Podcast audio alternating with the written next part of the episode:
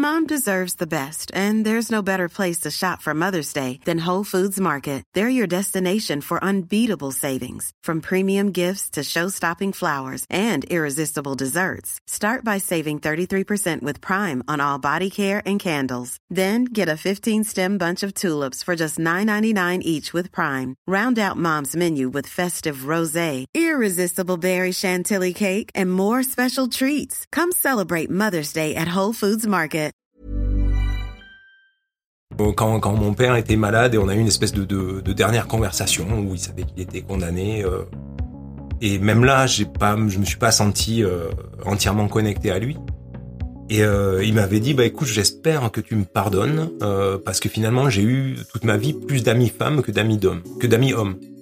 Et, euh, et d'une part, c'était bizarre parce que c'est aussi mon cas. Je me suis entouré plus facilement de, de femmes euh, et d'amis proches qui sont des femmes que, que d'hommes.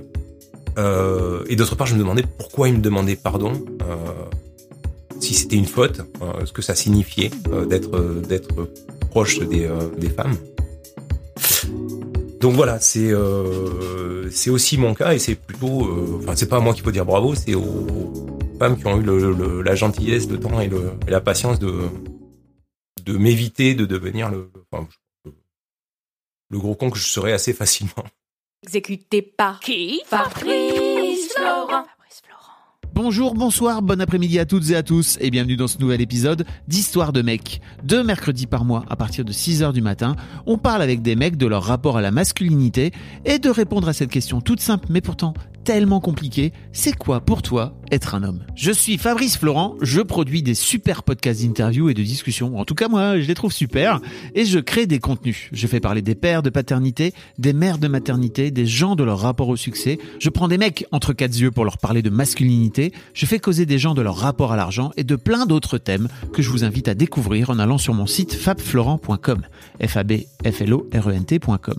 Si vous aimez cet épisode, vous pouvez aller écouter la bande-annonce du podcast pour en découvrir plus sur mon travail et mes autres podcasts. Si vous aimez mon travail, vous pouvez m'offrir un cadeau en échange en me soutenant financièrement et ainsi me donner un peu plus de sérénité en vous abonnant par exemple à mon Patreon ou en m'envoyant de l'argent sonnant et trébuchant. Allez dans les notes du podcast ou en allant sur fabflorent.com, f e donc vous y trouverez toutes les infos. Enfin, si vous aimez ce podcast, vous pouvez vous y abonner, mettre un chouette commentaire et 5 étoiles au podcast sur votre application de podcast préférée et surtout, surtout, surtout, partagez cet épisode et ce podcast autour de vous s'il vous a plu. Je suis sûr que vous connaissez des gens que mon travail pourrait intéresser. Vous pourrez également venir commenter avec mes auditrices et mes auditeurs chaque épisode directement sur mon Discord. Alors Discord, c'est un petit logiciel génial que je vous invite à découvrir, qu'il faut installer sur votre téléphone ou votre ordi. Vous pouvez également me suivre sur les différentes plateformes et réseaux sociaux. Vous pouvez vous abonner à ma newsletter et vous trouverez toutes ces infos pour me contacter dans les notes de cet épisode. Un grand merci d'avance et bonne écoute à vous. Non mais tu verras, des fois je parle dans des grandes phrases et euh, voilà. Je te crois pas, si je puis me permettre. Tu On y va Ouais. On est avec Manu. Salut Manu. Salut. Manu, tu es à Toulouse, chez toi, où tu es en train de cuire Oui. sous la chaleur toulousaine. Je, je, je boue euh, en fait techniquement. Merci. Euh, le bruit que vous entendez là, c'est le, c'est le ventilo euh, qui est en train de permettre ouais, à Manu de le- survivre. On va le couper. Comme tu veux. Voilà, on va le couper. Attention. On va le, le couper, Ah, le remettre en fonction de. C'est pour les auditeurs, c'est pour avoir le- le- un vrai son bien, Un bien son de- chaud et grave et tout là. Ouais, Surtout que t'as une Un- voix de radio. masculin. Quoi. Ouais, c'est ça. Euh, ouais, enfin j'ai plus, euh, voilà, j'ai un physique de radio. Ouais, ça, on a, on a souvent dit, ouais. Parce que t'es chauve. Oui, Voilà. grave. On est la, on, on est la Oui. team. Voilà. Ouais. Vous inquiétez pas les gars, ça va bien se passer. Si vous avez peur de, de perdre vos cheveux, on s'en sort. hein. Oui, on, apprend à le vivre. C'est une, c'est une forme de, de, de deuil qui commence tôt et puis, euh, et puis on apprend à vivre avec, quoi. Donc, euh, Bon, Manu, t'as été sous les feux de la rampe euh, cet été, après que notre ministre de l'Intérieur, Gérald Darmanin, ait décidé de, de faire interdire un de tes livres jeunesse. de faire interdire au, au- au moins de 18 Au ans. moins de ouais, tout à 18 fait. ans, un de tes bouquins jeunesse, Ouais. où tu mets en scène un, un petit gars qui s'appelle Grégoire, euh, qui est au lycée et qui raconte un petit peu euh, la, la, ça commence en fait par le un truc assez classique au lycée mais qui devrait plus exister où euh, Grégoire se fait foutre de sa tronche par par un de ses potes de enfin camarade de classe. Ouais, enfin, il se fout pas de sa gueule en fait, mais euh, voilà, il se fout d'autre chose. Il se fout de, la taille, sa gueule, mais de la taille, ouais, de, de son sexe. Et alors, oui, en général, c'est plutôt des, des, des, trucs de collège, hein, de, tu vois, de, de début de puberté, tout ça. Mais là, euh, Grégoire a eu euh, une maladie justement dans cette région de son, de son anatomie, et euh, il sort aussi de, de, deux ans de confinement, et donc il a pas, il, il arrive au lycée avec un corps qui a pas été regardé par les autres. Et, et effectivement, il commence par se faire. Alors maintenant, on dirait invalidé, mais c'est pas comme ça qu'il le ressent. Lui, il ressent ça comme une comme une agression et surtout comme une vérité, c'est-à-dire que l'autre lui dit euh, t'as une petite bite, quoi, grosso modo, euh, avec plein d'humour, avec cet humour fin qu'on a euh, chez chez nous les garçons au lycée. Mmh. Et, euh, et, ça lui déclenche un petit cataclysme intérieur parce que parce que ne pas être suffisamment outillé ou suffisamment ou quelque chose comme ça, euh, ça veut dire aussi ne jamais pouvoir être un homme, ne jamais avoir sa carte du club des hommes.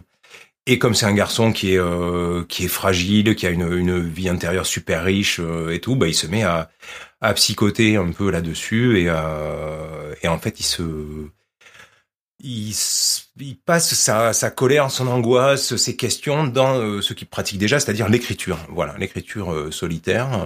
et il se met, alors ça fait longtemps qu'il écrit, mais là il se met à écrire des, des textes porno, effectivement, des textes porno qui sont très très maladroits, et, euh, et explicite et complaisant parce que c'est justement ces passages-là, le, vraiment le moment où il se met à écrire du porno sous le choc euh, du traumatisme euh, qu'il vient de recevoir, euh, c'est justement ces, ces passages-là que le, le, ministre et la commission euh, de, de, protection des mineurs ont remarqué en disant ah mais dans ces pages-là il y a du porno et euh, bah tu les as lus quoi, c'est effectivement c'est du porno comme on en écrivait dans les années 50 ou 60. c'est du porno d'adolescent de 15 ans qui a jamais vécu du tout lui de d'expérience sexuelle quoi. C'est c'est beaucoup Exactement, c'est du voilà, et, et, il va chercher, il le dit, puisque son, euh, alors c'est, il, il, a des parents qui, qui, lui déconseillent un peu Internet, donc il va chercher ça euh, sur des forums de, d'écriture et il tombe sur de, voilà, de la littérature. Donc il y a un travail aussi sur euh, les sources de la littérature porno, euh, et il va chercher et puis il dit ah ben voilà j'ai passé trois jours à lire des trucs, voilà ce qui, ce que je produis maintenant. Et donc, bah, dans l'idée euh, de, ce que je racontais, c'était que euh, j'explique que cette, représentation de la sexualité, euh, c'est bien quelque chose qu'il est allé chercher euh, parce qu'il était dans l'angoisse et parce qu'il voulait des réponses.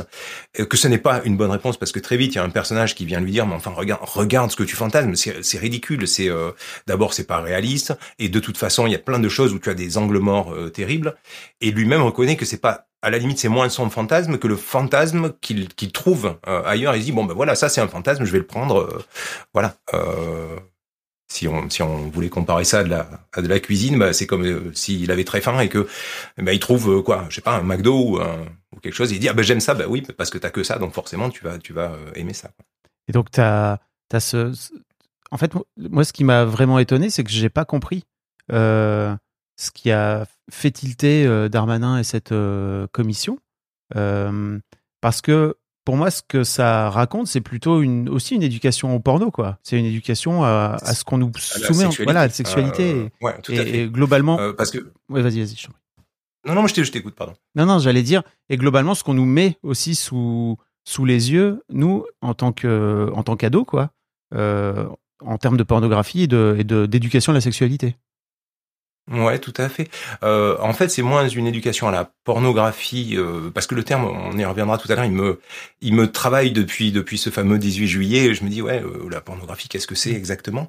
Mais c'est une éducation à la sexualité qui met en garde justement contre la tentation pornographique. Euh, sans, sans, dire attention c'est mal, c'est dire ben voilà quand t'as quand t'as 15 ans et que tu tombes sur un truc euh, comme ça, ben, tu vas te dire ah oui c'est ça la sexualité, euh, c'est ça dont j'ai envie, c'est ça dont il faut avoir envie, c'est ça la sexualité normale, normée, normative. Donc c'est je, je sais tout.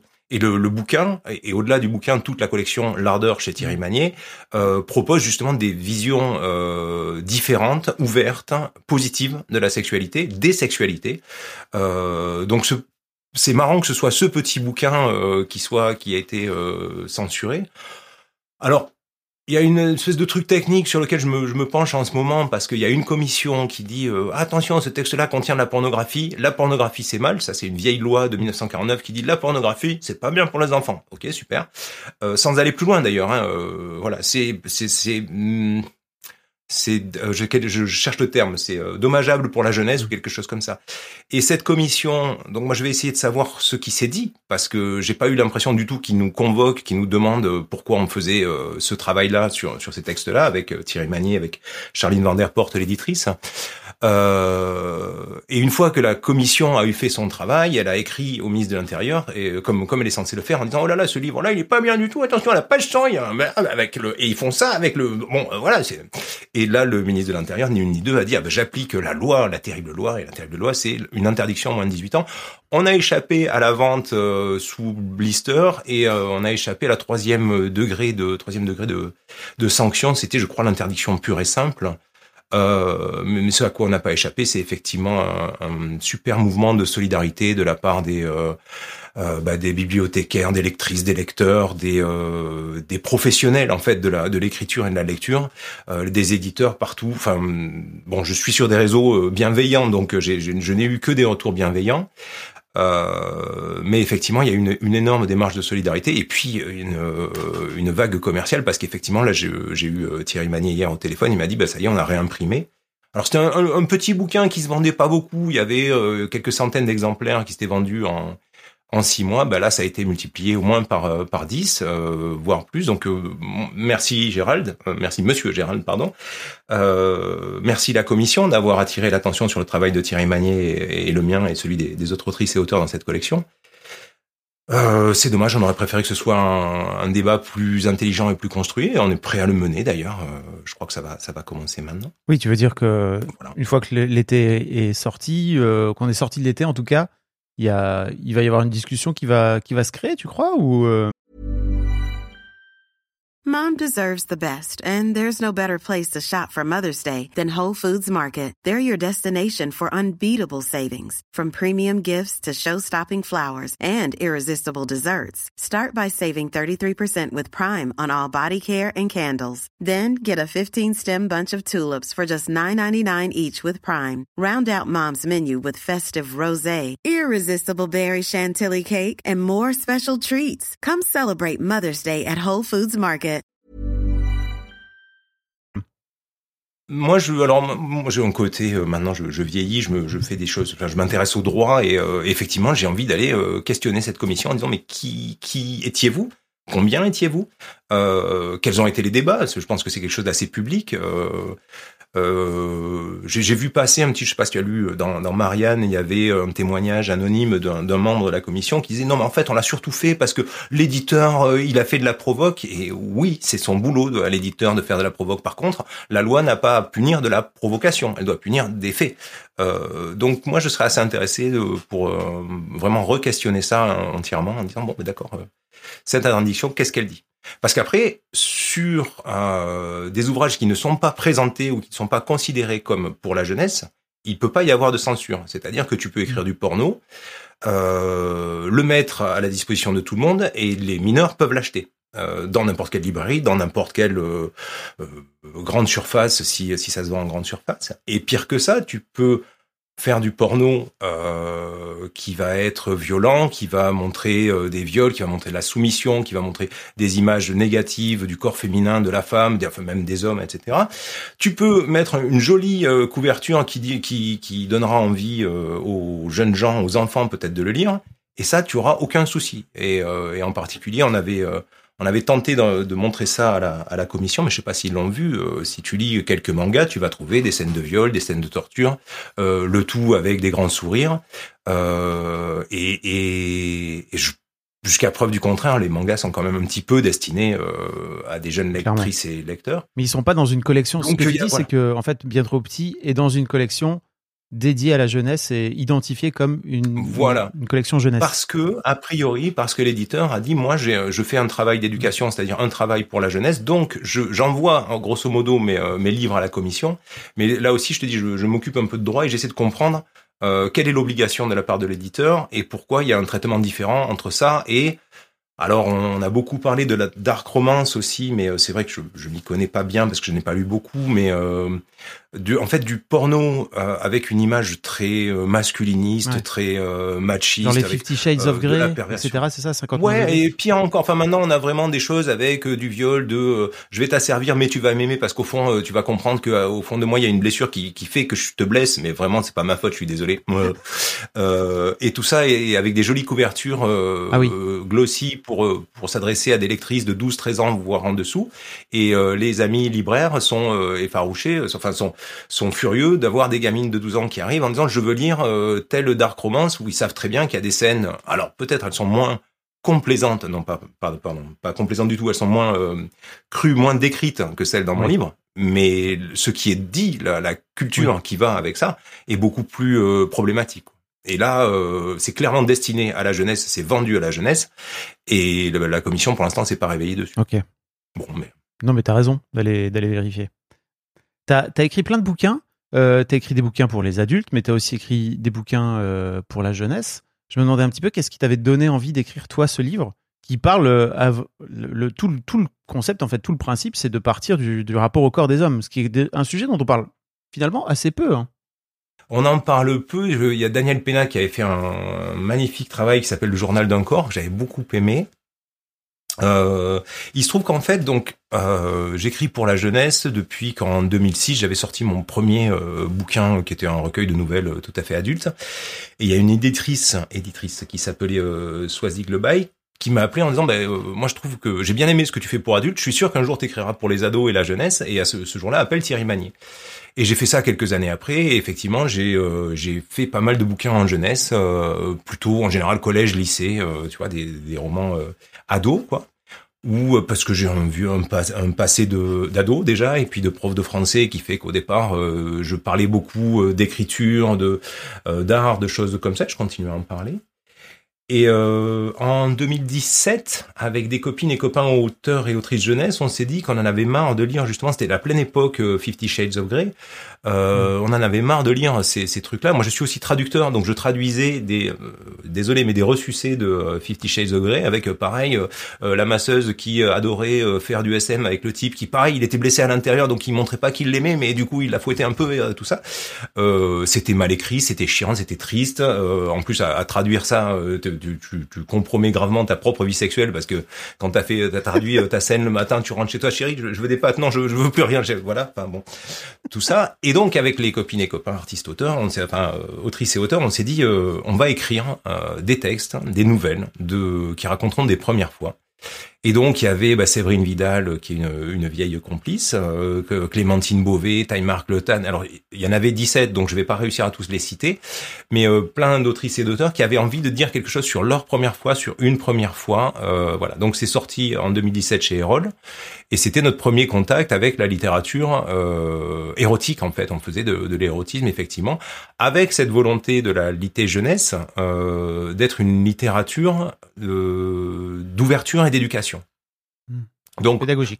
alors pédagogique, euh, ça, c'est un peu une insulte pour moi, euh, l'ex-prof, mais euh, euh, alors peut-être un peu didactique, mais c'est surtout Ah, une euh, ouais oui. une, une volonté de. On apprend des choses dans, dans bien trop petit. On- oui, on a. Alors, je sais pas ce qu'on apprend dans bien trop petit, mais ça parle aussi d'écriture et ouais, il y a quelques conseils d'écriture cachés à l'intérieur. ouais. Non, le rapport, le rapport à ses parents, c'est génial. le- Les discussions qu'il a avec ses parents. euh, Ah oui, franchement, si c'est de la littérature parce que c'est compliqué de les de les faire exister dans la réalité malheureusement. Mais euh, c'est l'idée. Et donc on avait euh, on avait lancé euh, ce, recueil de nouvelles qui a qui, qui a bien marché, qui marche bien, qui était apprécié euh, beaucoup. Alors la littérature jeunesse, comme c'est une littérature effectivement de découverte, de d'apprentissage, euh, elle est très assistée par les, euh, je te dis, les, bibliothécaires, les documentalistes dans les CDI, dans les euh, bibliothèques publiques, dans les librairies, donc euh, par les libraires. Donc euh, on a on a la chance d'avoir ce bouquin-là qui existe depuis 2017 et qui continue à, à exister quoi.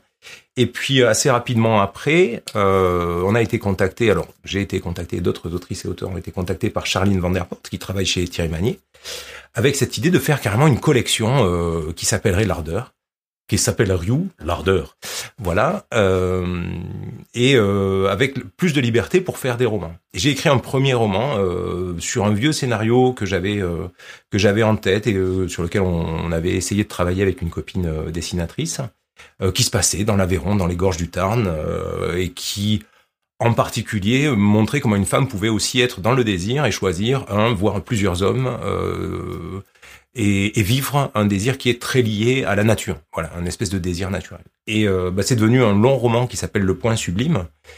Euh, et quand il est sorti, euh, quelqu'un dans, un, dans une conférence m'a dit mais comment vous faites pour écrire euh, au point de vue d'une femme? Et je dis en fait c'est relativement facile. D'une part c'est c'est un peu le boulot d'écrivain de, de, changer de point de vue, mais j'ai aussi beaucoup d'amis femmes qui m'ont euh, qui m'ont aidé, qui m'ont guidé, qui m'ont dit bah ça en fait ça passe pas du tout. Mais bien sûr les, les éditrices aussi. Euh, ça euh, bah, on n'est pas sûr, donc du coup j'ai vérifié. J'ai dit toi est-ce que ça marcherait pour toi, euh, voilà. Et en fait c'était plus simple hein, d'écrire hum, en se mettant dans la peau d'une jeune femme parce qu'il y a plus de témoignages. Voilà j'ai fait de la documentation, je suis allé sur internet, j'ai lu des bouquins, etc. Et c'était presque plus simple qu'au moment où je me suis dit bon maintenant euh, deux ans après, je vais faire quelque chose sur euh, sur un garçon. C'était un peu l'idée.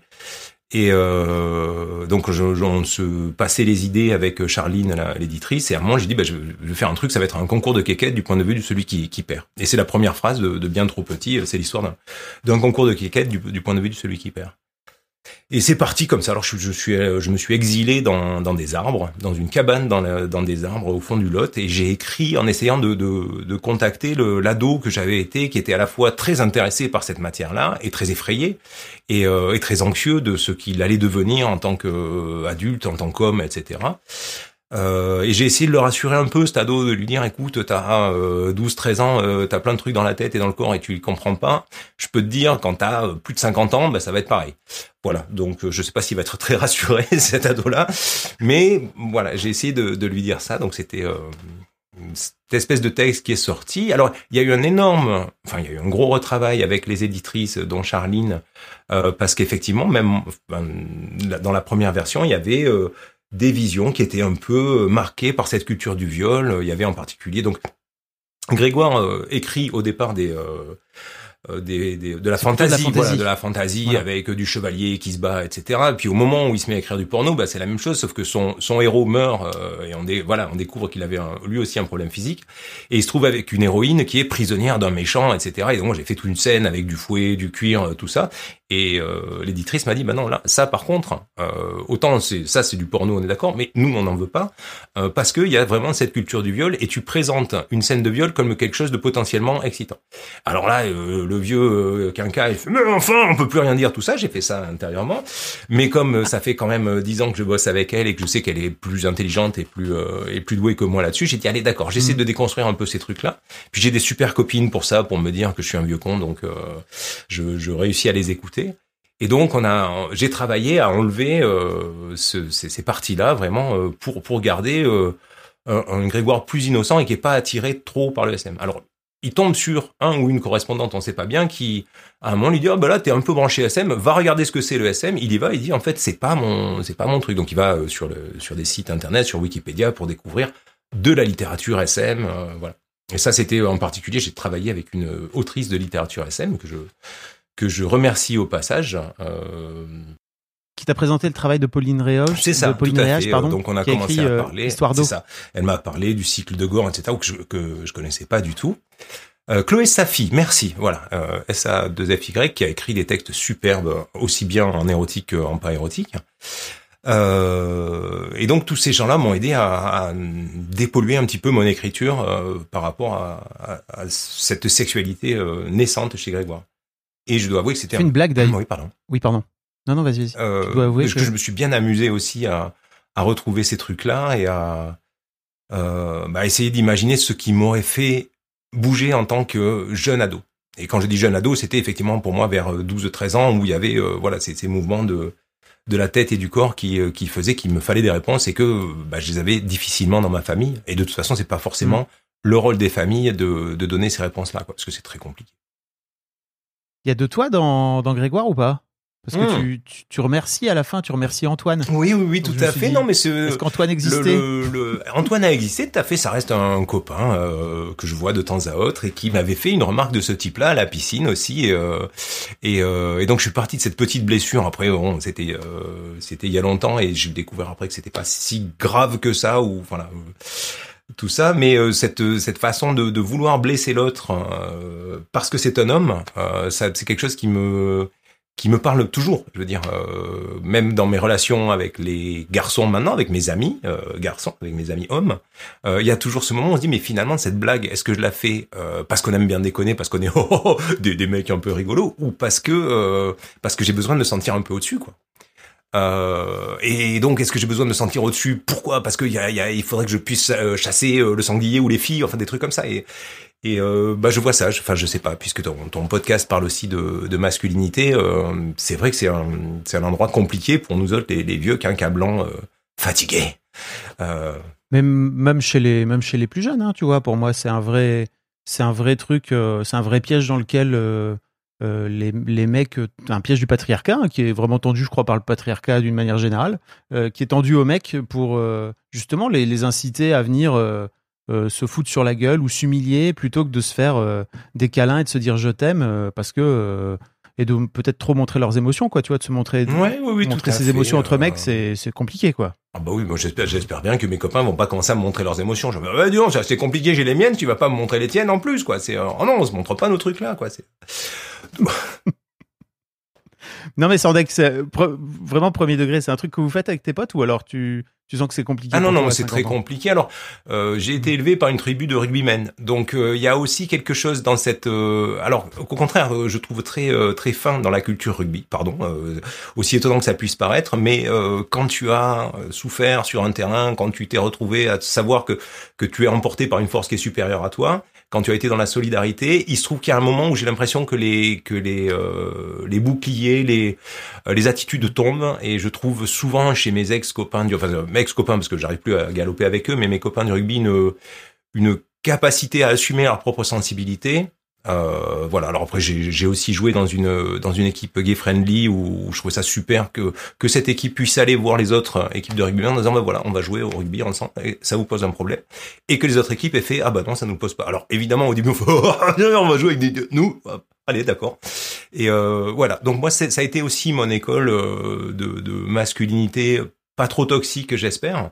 Alors évidemment euh, quand on voit rugbyman on voit euh, le gros qui fait les filles tout ça euh, il peut y en avoir bien sûr mais je- moi, j'ai surtout rencontré euh, des, euh, des hommes capables de se dire voilà, je suis un homme avec toutes mes faiblesses, euh, malgré euh, cette force physique qui peut me servir euh, Mhm. à des tas de choses. Et euh, bah, ça apprend une certaine humilité qui permet parfois d'être un peu euh, de pas de pas vouloir absolument monter sur les autres, que ce soit d'ailleurs des hommes ou des femmes. Hmm. T'as joué dans une équipe de rugby gay friendly? Oui. Que- Oui. d'où d'où c'est d'où c'est d'où ça s'est d'où c'est sorti? Co- co- Oh, parce que je jouais, à, je jouais à Toulouse où il y a quand même pas mal d'équipes de rugby. J'ai joué avec une équipe de ce qu'on appelle des vétérans ou des vieux, hein, si on, si on est euh, euh, de loisirs. Et, euh, et on affrontait cette équipe gay friendly qui, en plus d'être euh, gay friendly, avait quelque chose qui manque parfois pour moi au rugby, à savoir une ouverture sur euh, des quartiers euh, défavorisés, des, euh, des classes sociales qui sont pas ouvertes au rugby euh, forcément. Et euh, bah, rapidement, je me suis dit, oh, tiens, euh, si j'allais euh, les voir un petit peu, et puis euh, on a sympathisé, donc j'allais m'entraîner avec eux, c'était plus pratique pour moi, voilà, et j'étais sur deux, trois équipes à la fois, et j'ai passé ouais, quelques belles années avant que du coup mon corps me dise que bah, le rugby, c'était fini. Mhm. Il fallait passer aux billes. Manu, comment t'as grandi toi en tant que en tant que petit mec? Non, c'était compliqué. Euh, ça a toujours été une, une relation à- avec mon père qui a été euh, très belle, très compliquée. Euh, comme je dis souvent, en fait, il- on se parle beaucoup plus euh, depuis qu'il est mort, vu que je lui parle tout le temps en lui disant, là, t'en penses quoi et tout? Et euh, à l'époque, c'était un peu plus compliqué. Mais après, quelqu'un m'a expliqué, enfin, m'a fait découvrir que ce qu'on avait eu, c'était une relation du, corps, parce qu'on a fait énormément de sport ensemble avec mon père, beaucoup de, euh, de voyages, de découvertes et tout. Et on parlait pas beaucoup, mais il y avait cette euh, facilité à avoir un corps euh, qui était agréable. Par contre, sur le chapitre de la sexualité et du rap, alors dans le rapport aux femmes, il m'a appris par, l'exemple un respect euh, évident. Voilà, c'était quelqu'un qui était euh, extrêmement respectueux de, de, de toutes les femmes, que de tous les gens de façon générale. Euh, donc ça, je pense que je l'ai pris euh, à la source en disant, bah, il fait ça, ça a l'air pas mal finalement comme façon de vivre. Et après sur la sexualité, c'est un truc, sur, j'y ai retravaillé cet été euh, parce que parce que c'était la, enfin notre cher Gérald Darmanin m'a renvoyé à ça, mais je me souviens assez bien d'avoir de m'être réveillé un matin avec mon père qui me regardait en disant mais alors comme ça on regarde des photos cochonnes des, des, photos porno et c'est ça c'était voilà et euh, je savais pas de quoi il parlait et effectivement, euh, quelques jours avant, un copain, donc on devait avoir 7-8 ans, avait trouvé dans une poubelle des photos avec euh, des sexes, des choses comme ça, euh, et un texte. Et on avait regardé et lu. Et je me souviens, de, ça m'est revenu cet été, en fait, qu'il y avait une phrase qui disait mon, sexe, mon sexe était si gonflé que j'avais peur qu'il explose ». Et je lis ça à 7 ans et, je vois effectivement une tub démesurée avec le gros plan et tout ce que voilà tout ce que tu vois dans du porno. Je ne comprends rien, je suis effrayé. Euh, je euh, et, puis voilà, parce que c'est, moi je suis pas comme ça. Et, euh, et il peut arriver que ça explose. Et deux jours après, mon père dit ah comme ça regarde des photos porno et c'est avec ce, ce, ton de voix un petit peu où, c'est mal. Et euh, un foutu de bah, alors pardon papa, mais bon, euh, il est forcément il savait pas le faire à l'époque. Euh, ma mère en train mais tu sais peut-être qu'il faut le dire autrement. Et ça s'est arrêté là, c'est-à-dire que il faut pas, c'est mal. Il faut pas que ça existe, mais ça existe donc, et tu, on va pas te dire ce que c'est. Et donc quand Darmanin arrive en me disant ah, j'ai du porno, je fais ouais, ok papa, euh, daddy. Euh, je vais pas appeler Gérald Darmanin daddy parce que ça va être tellement chelou. Je non pardon. Euh, donc voilà, moi c'est c'était voilà sur la. T'étais en train de revivre ça finalement quoi. Exactement. et, et, ce truc-là me m'étonne, ce, ce, retour du euh, bah c'est porno, donc c'est mal, donc c'est interdit, donc c'est blessant. Et tu veux d'accord, mais expliquez-moi. Euh, dites-moi ce que ça veut dire, ce qu'il faut changer. C'était un peu le but de. Alors, euh, pas, pas consciemment comme ça, mais un peu le, le, un des objectifs de bien trop petit de, de ce roman-là, de, de parler de ça, quoi, de dire qu'est-ce qu'on fait avec ce traumatisme, parce que peut-être, j'y ai réfléchi aussi cet été, donc c'est peut-être une connerie, mais peut-être que toute sexualité, toute découverte du sexe, c'est un traumatisme en fait, parce qu'il y a un moment où tu as un corps euh, tout seul, et puis il faut avoir un corps à deux ou plus, euh, enfin plus, pas trop non plus. Euh, Au-delà de 200, ça commence à être un petit peu, euh, voilà, enfin j'en sais rien. non, mais euh, c'est de l'organisation. C'est beaucoup d'organisation. Il faut des tentes de camping, enfin tout ça. Bon. Pardon, on, on, est sorti du sujet. Euh, non, voilà, tu vois, voilà, on est des mecs, donc on a fait des blagues euh, là-dessus. Mais euh, ouais, c'est une effraction de toi-même. c'est un moment où tu es obligé de, de sortir de toi-même, de pénétrer ou d'être pénétré par l'autre, il euh, y, a, y, a y a quelque chose qui est alors presque forcément, j'en sais rien, mais qu'on nous a toujours présenté comme un traumatisme. Euh, quand on est une fille, bah, la première fois, ça va faire mal, etc. Euh, quand on est un garçon, bah, si on est éduqué par des, des, parents un petit peu à l'écoute, on va dire il faut être euh, dans la douceur, il faut être ceci, cela, ok, mais est-ce que ça peut être autre chose qu'un traumatisme? Voilà. Mmh. Et il y a en ce moment, pour moi, je, je, lis plein de choses sur Instagram, sur des sur des comptes ou sur des sur des sites où il y a une espèce d'éducation à une sexualité positive qui justement ne mettrait aucune obligation euh, à personne et qui essaierait de mettre le plus de de, sécurité possible là-dedans. Et après, t'as aussi des gens qui adorent quand il n'y a pas de sécurité, quand c'est de la folie, quand c'est de la sauvagerie, et qui défendent ça. et je sais pas qui a raison. Bah pour moi, en fait, euh, ce qui serait bien, c'est qu'au milieu de tout ça, le, le point qui, qui relie finalement ces deux trucs, ce soit le consentement, tu vois, et que soit juste, en fait, tu as le droit de faire exactement tout ce que tu veux, mais avec, avec le consentement, quoi, tu vois, tout simplement. En tout cas, moi, c'est ce que j'essaie une balise super intéressante. Filles, ouais, ouais, tout à fait. C'est une balise super intéressante et, et euh, c'est vrai que moi, je travaille, enfin, je travaille pas du tout, je vis avec des de moins en moins avec des grands ados qui sont en train de devenir des adultes et je pense que c'est une c'est une notion qui est super importante pour eux qu'ils ont vraiment bien intégré euh, je j'ai autour de moi des exemples d'adolescentes euh, qui ont le courage euh, quand quelque chose s'est pas passé comme ça aurait dû euh, qui ont le courage de le dire euh, d'agir euh, là-dessus je les admire beaucoup pour ça et c'est vrai que cette notion de consentement, elle, elle est, elle est intéressante et elle est intéressante d'un point de vue même légal. C'est-à-dire, voilà, j'ai, dit non, bah, ça veut dire que c'est punissable. C'est beaucoup plus intéressant que la pornographie. Qu'est-ce que c'est exactement? Montre-moi où c'est dans le code civil qu'on en discute. Quoi. Mmh. Voilà. Exactement. Pour revenir à toi, oui. comment ça s'est Comment ça s'est passé ton rapport avec les autres hommes? Parce que tu racontes que tu as fait du rugby, c'est ça? Déjà quand tu étais gamin, tu faisais du rugby? Ouais, j'ai commencé assez tôt. Euh, euh, à l'époque du collège où on était avec des mecs, euh, où on était beaucoup dans la dérision et tout, ah, bite, tout ça, tout ça, et on n'y comprenait rien, mais il fallait en dire beaucoup. Donc ça, c'était le collège. Au collège, j'ai commencé effectivement à jouer au rugby, à faire des tas d'autres sports. Donc euh, euh, même, je vais dire des trucs très personnels, mais même encore aujourd'hui, moi je suis plus à l'aise dans, dans le sport que dans la sexualité, par exemple. Euh, et donc ça a été le, le ouais le, le début de, du manuum qui, est, qui a essayé de bon d'écouter ce que disaient les copains, d'essayer d'imaginer, de trouver peut-être une fille qui était d'accord pour faire des trucs. Euh, en général, j'attendais qu'elle sache parce que parce que moi je savais rien.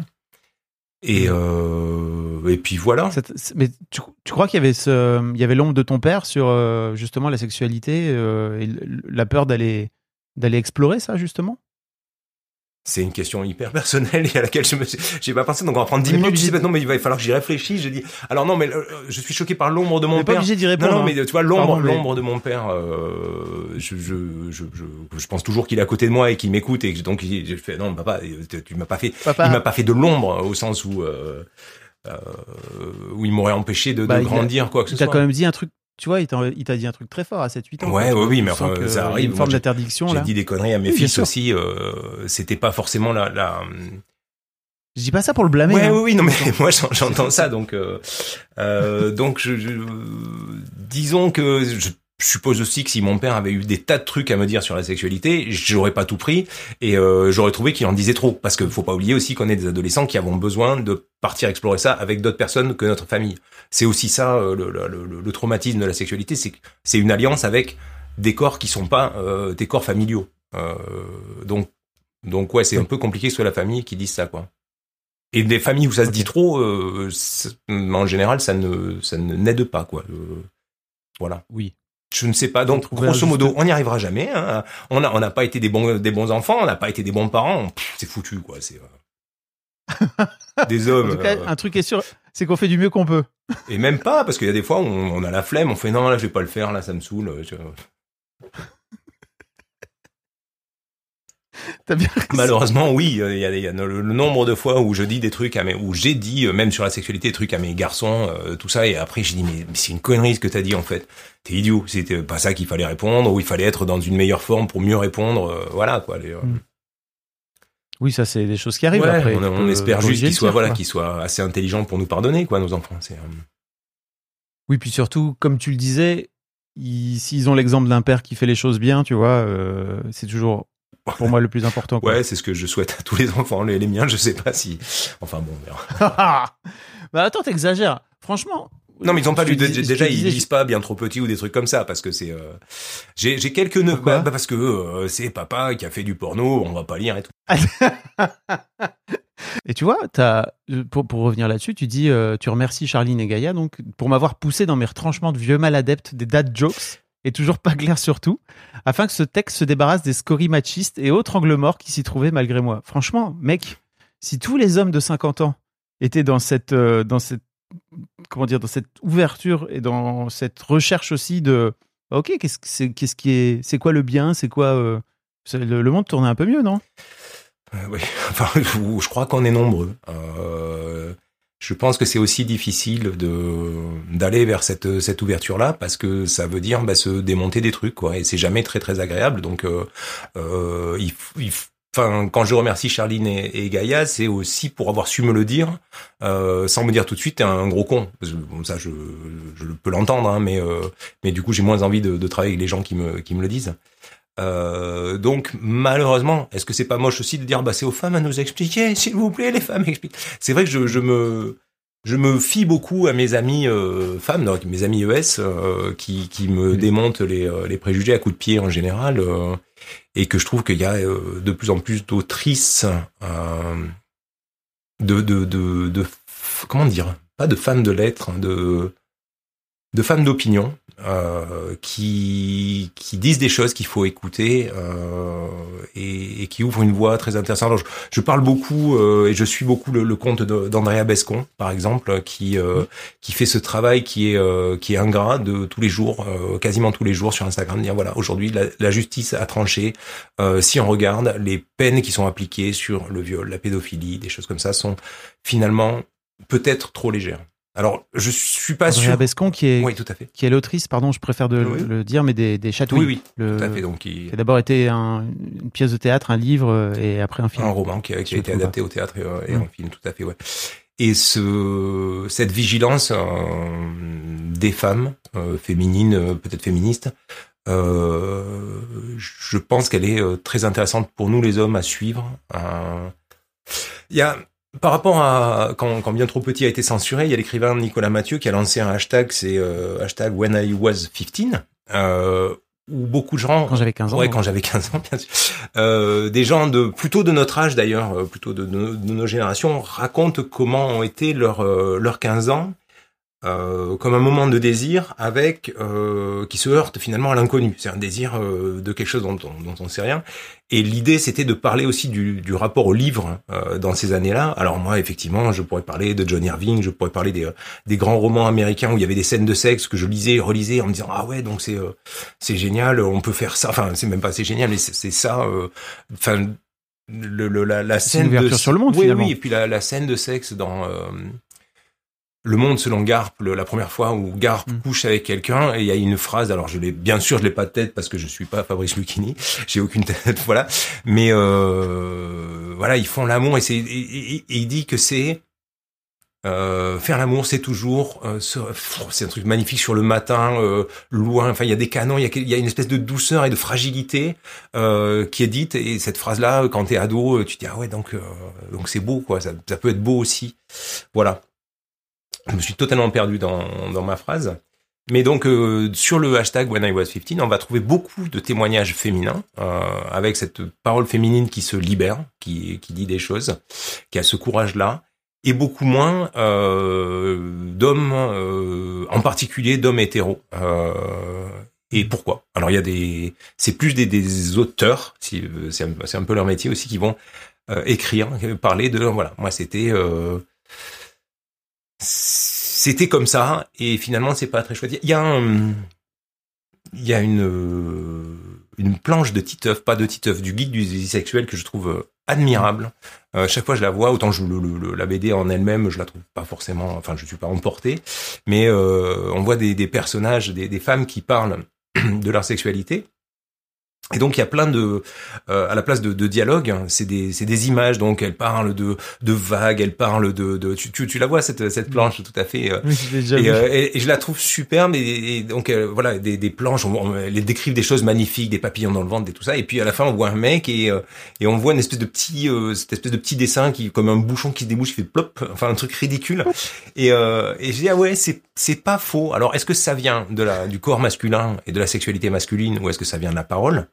Ah bah pareil, je suis vraiment à l'écoute de tout ça aussi. J'écoute pas, enfin j'ai écouté pas mal de podcasts pour préparer bien trop Mm. petit et euh, et je, je sais que j'étais tombé sur Moi, un, crois- ouais, pardon.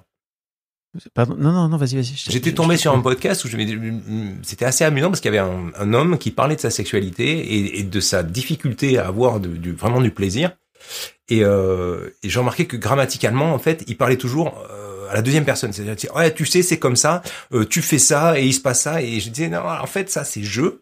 Euh, et si tu dis je, moi je pleure parce que je sens, euh, je ressens la même chose que toi. Et si tu dis tu, tu, tu imposes à ton auditeur euh, quelque chose de l'ordre du, ben voilà, c'est ça. Voilà. Bon, c'était une petite sensibilité grammaticale là-dessus. Mais t'as raison. Moi, je, je ne laisse pas mes invités dire tu. Je leur, dis, je leur dis, en fait, tu parles de toi. Ouais. Donc, c'est très important de remettre, et surtout les hommes, de leur remettre euh, face à la, responsabilité de leurs paroles, comme tu dis.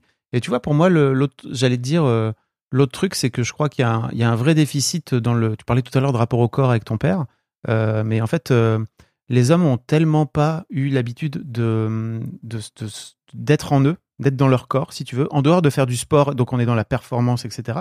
Là où j'ai l'impression que les femmes, bah, not- notamment dès le plus jeune âge avec leurs règles, etc., elles sont dans leur corps et en fait elles se connaissent. Et moi, les femmes que j'ai pu connaître, elles sont capables de décrire ce qui se passe dans leur corps à un niveau que je, pour moi, qui est stratosphérique. Mm. Et ça nécessite beaucoup de travail, tu vois, d'introspection et de te dire, ok, qu'est-ce qui se passe dans mon corps? Parce que effectivement, dans le corps d'un mec, un orgasme, ça peut éventuellement être un bouchon de, un bouchon de champagne qui Et encore, explose, le quoi, champagne peut être vieux, tu sais. Tu, quand t'en dépassé les 50 ans, après c'est même plus, c'est la, la clairette de nid plus. Voilà. Non, mais quand, quand je dépasse les 50, parce que là, tu vois, j'ai reparti sur le tu et le au canton et tout. Non, mais c'est vrai que c'est c'est pas des endroits euh, où on parle facilement. Après, il y avait la, la, la BD de, de Trip, euh, qui est une série sur sa sur sa sexualité et, euh, et c'est marrant parce que j'en ai parlé avec un, un copain euh, dessinateur de, de BD aussi. Et euh, il m'a dit ah ben il y a cette scène, je, je suis pas trop d'accord pour qu'on dise que la sexualité des hommes c'est ça. Euh, Sous-entendu la mienne n'est pas celle-là et tout. Et euh, Ouais. et euh, voilà donc c'est des sources intéressantes aussi. Ouais. Il faut il Mmh. faut creuser. Bon après les, mes copines féministes te diraient que les hommes ont tellement parlé d'eux de façon générale que c'est peut-être voilà, euh, que c'est peut-être pas la peine qu'ils nous racontent tout de leur sexualité, que c'est peut-être pas la peine qu'on leur raconte tout de notre euh, corporalité. Euh, Bah justement pour moi, je crois que c'est un peu, c'est l'une des raisons pour lesquelles il y a pas mal de, de femmes euh, féministes qui se penchent sur la masculinité. Euh, c'est que pour moi, ce qui manque dans le discours des hommes, c'est plutôt de parler d'eux, tu vois, mais profondément, euh, et de parler de ce qui se passe en eux, plus que euh, d'occuper l'espace euh, pour parler de société, de machin, quoi. Tu vois, c'est un, ouais. il y a pas beaucoup de discours, de- il y a pas beaucoup de discours d'hommes finalement qui parlent d'eux et de ce qui se passe profondément en eux, quoi. Donc ça, pour le coup, moi, je crois qu'il faut y aller, quoi. Ouais, C'est pour ça que j'ai fait ce J'ai podcast. fréquenté des cercles d'hommes, des cercles de parole d'hommes et des choses comme ça. Euh... T'es- dans le turfu tellement, quoi. Vraiment. Ouais, non, mais j'ai arrêté, j'ai arrêté. Je- J'ai dit, oh, ça, bande de pleureuses. Pardon. Je... non, non, mais euh, c'est euh, c'est étonnant. T'as fait ça? Oui, j'ai fait ça. J'ai euh, j'ai des amis. Comment tu t'es retrouvé là-dedans? Parce que ça m'intéresse beaucoup. En fait, je suis beaucoup euh, euh, les, les, les écrits, les pensées d'autrices, d'auteurs comme bon. alors j'allais citer Virginie Despentes, mais c'était plutôt Paul Preciado ou Ovidie. Enfin, des gens qui, qui disent bah la sexualité c'est pas tout ça. euh, donc je me suis aussi intéressé au polyamour, des choses comme ça, ou euh, ce qu'on appelle le slow sex, euh, des choses comme ça, parce que euh, bah, parce que je fais Le des tantra. Ouais, le tantra, des choses comme ça, des, des recherches euh, toujours. Et puis euh, plus ça va, plus j'ai l'impression que euh, plus je me cherche, moins je me trouve. Donc euh, je sais pas comment dire. Que se perdre, C'est pour que ça ce- que si je me lance trop dans des recherches, j'impose aussi euh, beaucoup de, de demandes et d'attentes aux gens autour de moi. Donc euh, c'est pas tous tous les jours évident. Mais je reste ouais très à l'écoute de ces euh, de, de cette euh, sexualité positive en fait de, de dire bon c'est un domaine dans lequel on peut tous alors progresser pas au sens capitaliste du terme mais où on peut tous être mieux qu'on peut tous mieux investir Hmm. alors même investir c'est un terme capitaliste je sais pas comment dire où on peut se Aller mieux. mieux être et mieux Se- être avec les mieux se autres trouver. ouais, mieux se trouver peut-être Effectivement. Euh, dis donc, bravo, hein. Franchement, c'est, non mais je sais même pas quoi je me permets de te dire. non non mais c'est pas si, je te dis bravo parce que en fait, c'est pas, euh, c'est pas tous les jours que je tombe sur des mecs de plus de 50 balais qui se retrouvent dans des cercles d'hommes. Ça, comme tu le disais, en fait, ça nécessite d'ouvrir et de décon, euh, ce terme déconstruire, de, de voir détruire avant de reconstruire euh, tellement d'idées reçues et d'idées préconçues que, enfin, moi, je trouve ça bien de dire aux gars qui sont dans cette démarche-là bravo parce que c'est pas simple. ouais je sais C'est pas simple. pas on est d'accord que c'est pas simple.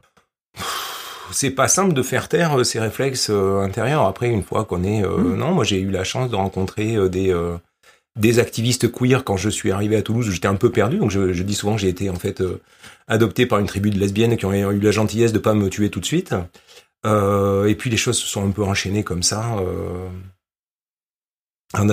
Voilà c'est marrant mais je, le dis un peu trop souvent en ce moment mais quand, quand mon père était malade et on a eu une espèce de, de, de dernière conversation où il savait qu'il était condamné. et même là, j'ai pas, je me suis pas senti entièrement connecté à lui. Et euh, il m'avait dit, bah écoute, j'espère que tu me pardonnes euh, parce que finalement, j'ai eu toute ma vie plus d'amis femmes que d'amis d'hommes, que d'amis hommes. Et, euh, et d'une part, c'était bizarre parce que c'est aussi mon cas. Je me suis entouré plus facilement de de femmes et d'amis proches qui sont des femmes que, que d'hommes. Et d'autre part, je me demandais pourquoi il me demandait pardon, si c'était une faute, ce que ça signifiait d'être d'être proche des, des femmes.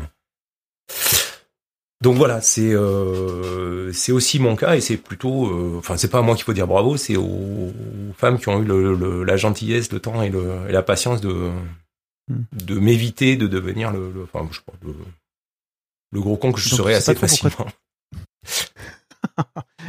Tu sais pas pourquoi ton père t'a demandé pardon alors?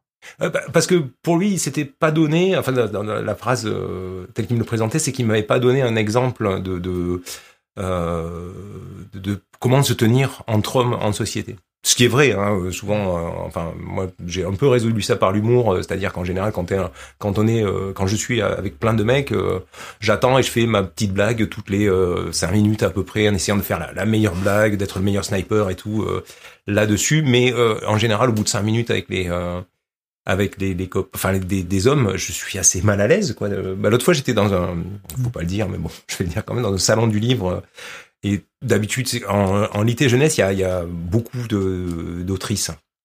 Donc je suis- c'est souvent entouré de, de, de femmes et je suis plutôt à l'aise. Et là, étonnamment, on était euh, on était sept huit mecs. Et au bout d'un moment, je prends mon téléphone et j'écris à une copine. Je lui dis, écoute, euh, à part moi, il y a que des mecs, je m'emmerde quoi. C'était euh, euh, c'était ça. Et et la conversation c'était un peu un moi j'écoutais je dis alors attends donc euh, donc toi tu es allé euh, aux États-Unis. Ah ouais mais moi je suis allé au Canada. Attends moi je suis allé à Tokyo. D'accord. Et après il y avait cette espèce de concours de quéquette permanent. Et c'était euh, juste avant que, que sorte bien trop petit. C'était la première sortie de bien trop petit. Et je me disais ah, mais c'est on, a- on est c'est toujours ça. Comment on fait pour avoir une discussion qui soit pas la mienne est plus grosse que la tienne ou euh, moi j'ai fait plus ou euh, toi tout ça et il y a plein de mecs qui y arrivent. Finalement, au bout d'un moment, on est, on est toujours euh, on est, avec les vrais amis. Je veux dire, on, on, sait au moins qu'on a cette distance-là. Quoi. Là, j'ai, des maintenant des amis avec qui on peut au moins se rire de ça et se dire, bah non, on est des petits bonhommes, quoi. Et Des petits garçons. des, des petits garçons. Bon, au bout d'un moment, le, le côté petit garçon, euh, pardonnez-nous, on est des petits garçons, on sait pas bien ce qu'on fait. Oui, ça va aussi. On peut être responsable de ce côté. euh, Ouais, on, on va rester des petits garçons toute notre vie, et euh, mais c'est ça être un homme, peut-être. Waouh. Ouais, Bah, on trouvera mieux. Je veux dire, sur comme euh, ah non non, tu, tu, tu viens de tu, tu viens sans doute de. de faire mon épitaphe. Tu sais, a- ça a été un petit garçon toute sa vie. pas- Il a failli être un homme. Je t'ai pas posé cette question parce qu'on est parti tout de suite, mais en fait la première question que je pose souvent à mes invités, c'est c'est quoi pour toi être un homme? Et Oh, ouais. Euh, non, mais t'as bien, on a bien que fait tu viens peut-être de donner le- tu viens peut-être de donner la meilleure réponse de tous les temps dans ce podcast. Hmm. Écoute, je, je, je, ouais, j'espère qu'il y aura mieux après. petit- Non. Faire la paix. hmm. Non mais faire la paix avec le petit garçon en nous, euh, je trouve ça cool quoi. Ouais, avec ce, je- je- j'entends mes copines féministes dire attention, c'est aussi un truc où se dire euh, je suis innocent, le petit garçon a été euh, traumatisé, donc c'est pas sa faute. C'est, quelque chose dont il faut, faut rester un petit peu, dont il faut se méfier un petit peu, dont il faut. Oui, après faut prendre faut prendre ses responsabilités Ouais, il y a de ça. en tant que en tant qu'homme bien sûr. Oui oui, ça- mais pour moi ça n'empêche pas. Tu peux faire tu peux faire les deux en même temps. Ouais, quoi. ouais. Non, et après, homme, euh, c'est tellement compliqué. Enfin, parce qu'il y a euh, adulte, il y a, euh, il y a père, il y a, euh, il y a compagnon, il y a mari. Enfin, il y a toutes ces choses-là euh, qui, euh, qui sont des, des, euh, des identités euh, multiples et où, dans lesquelles, euh, malheureusement, voilà, on, c'est même pas une question de genre à ce moment-là. C'est euh, question de qu'est-ce qu'on, qu'est-ce qu'on apporte aux autres, euh, à l'autre, euh, et derrière quoi on se cache, quoi. Merci Manu. Bah, c'est moi. C'était canon, franchement. Je vais mettre le lien pour euh, que les gens puissent aller découvrir euh, ton, ton, ton travail sur, sur, sur Internet, ton compte Insta, et puis bien sûr de, de commander bien trop petit si ça, si ça les intéresse, parce qu'il y a, il y a plein plein de choses. Euh, il y a plein de choses dans ce bouquin qui valent la peine d'être d'être lues, et peu importe, euh, peu importe l'âge, en fait. Je trouve vraiment que ça. Moi, j'ai passé, j'ai passé un super moment Ah, à lire euh, ce bouquin, alors qu'a priori, il m'était pas du tout, il m'était pas du tout Je destiné. pense qu'il peut Donc, quand euh, même parler à pas mal de, à pas mal d'hommes adultes ou de, euh, comment dit, comment dit-on, de, de personnes adultes euh, possédant un pénis en particulier. euh, Peut-être. Mais euh, alors bon, Un grand merci, ouais, Manu. Ah non Ouais, non, non non non, euh, c'était, j'allais rallonger, mais euh, je, je sais pas si je l'ai cité dans les remerciements, mais euh, comme je t'ai dit, je suis traducteur euh, aussi et avant, euh, un peu avant bien trop petit, j'ai traduit un texte qui s'appelle Félix Ever After. qui est l'histoire d'un garçon trans et artiste. Et, et comme souvent, les, les traductions que je fais ou qui me qui m'emportent vraiment, elles imprègnent un peu les textes suivants. Et j'ai trouvé que la voix de ce garçon trans était était très intéressante par sa euh, par sa candeur, par sa capacité à s'affirmer. Et euh, je pense que que ça m'a beaucoup aidé aussi de de lire ce genre de choses. Donc euh, des fois, c'est les c'est le courage des euh, bah, des personnes euh, qui, qui ont réussi à, à, à rejeter ces barrières et à être elles-mêmes, qui, qui nous Mm. permettent à nous, euh, vieux mâles, de d'essayer de devenir un peu moins euh, vieux mâles et peut-être un peu plus euh, personne euh, universelle. Waouh. Non, Bah, je- ouais. on va pas le garder. Ça s'arrêtera là-dessus. Arrête de me dire ce que je dois garder ou pas dans le podcast, je ne le ferai plus. Manu, un grand merci. Mm. C'était, c'était vraiment chouette. Ben moi aussi, pour moi aussi, j'ai pardon, j'ai encore beaucoup parlé et je t'ai pas beaucoup laissé parler. mais- Bah, c'est- alors c'est le concept euh, Oui, du c'est podcast. vrai. C'est que moi j'interview les gens et donc euh, normalement t'es censé beaucoup plus parler que moi et ça me va très bien. j'espère que j'ai pas été C'est trop bavard et ni trop dogmatique. Non, c'est bah non au contraire. Vraiment. Toi, tu veux dire que c'était pas assez dogmatique Alors, bah, on Non, en c'est un ça, j'expliquerai que- comment être un homme et tout en cinq leçons. Ouais. Exactement. je te remercie. C'est moi qui te remercie. Ouais. Puis bah bon courage pour euh, pour la suite des événements alors avec euh, bien trop petit. Ouais, euh, je te souhaite euh, d'avoir des, ouais. des, des réponses hein, de la commission. oui, là. je fais, mais bon, bien trop petit, je l'ai écrit il y a deux ans et là, je vais me hum, certainement me pencher sur un truc pour adultes avec des mecs qui partent dans une voiture et qui justement sont un petit peu en train de, de déconstruire leur, leur masculinité euh, euh, parce qu'ils sont obligés. Voilà. Trop bien. Ça s'appellera probablement Red Movie. Comme un, un road movie, mais avec des garçons un peu raides, sauf qu'ils sont vieux. Pas mal. J'ai du teasing. C'est vrai. Oui, oui, c'est euh, c'est mon, C'est c'est mon prochain c'est projet. Je me suis dit, oh, bah, tiens, on va, on va parler des, des, des quinquas, euh, des quinquas coincés et de ce qu'ils peuvent devenir dans, dans le monde euh, tel qu'il est euh, aujourd'hui. Et c'est c'est pas fastoche pour eux, Non. enfin bon, c'est pas les, les plus à plaindre, donc ça va. clairement. je te remercie Manu. qui te remercie. Un grand merci à vous d'avoir écouté jusqu'au bout. Pensez à rejoindre le serveur Discord pour venir commenter avec le reste de ma commu. Je vous trouverai tous les liens dans les notes de cet épisode. Et si mon travail vous plaît, je vous rappelle que vous pouvez m'offrir en échange un peu de sérénité en vous abonnant à mon Patreon ou en m'envoyant de l'argent en vous munissant de votre CB. Vous trouverez tous les liens dans les notes de cet épisode également. Bonne fin de journée et j'espère à très bientôt pour un nouvel épisode de podcast. Mom deserves the best, and there's no better place to shop for Mother's Day than Whole Foods Market. They're your destination for unbeatable savings, from premium gifts to show-stopping flowers and irresistible desserts. Start by saving 33% with Prime on all body care and candles. Then get a 15-stem bunch of tulips for just $9.99 each with Prime. Round out Mom's menu with festive rosé, irresistible berry chantilly cake, and more special treats. Come celebrate Mother's Day at Whole Foods Market.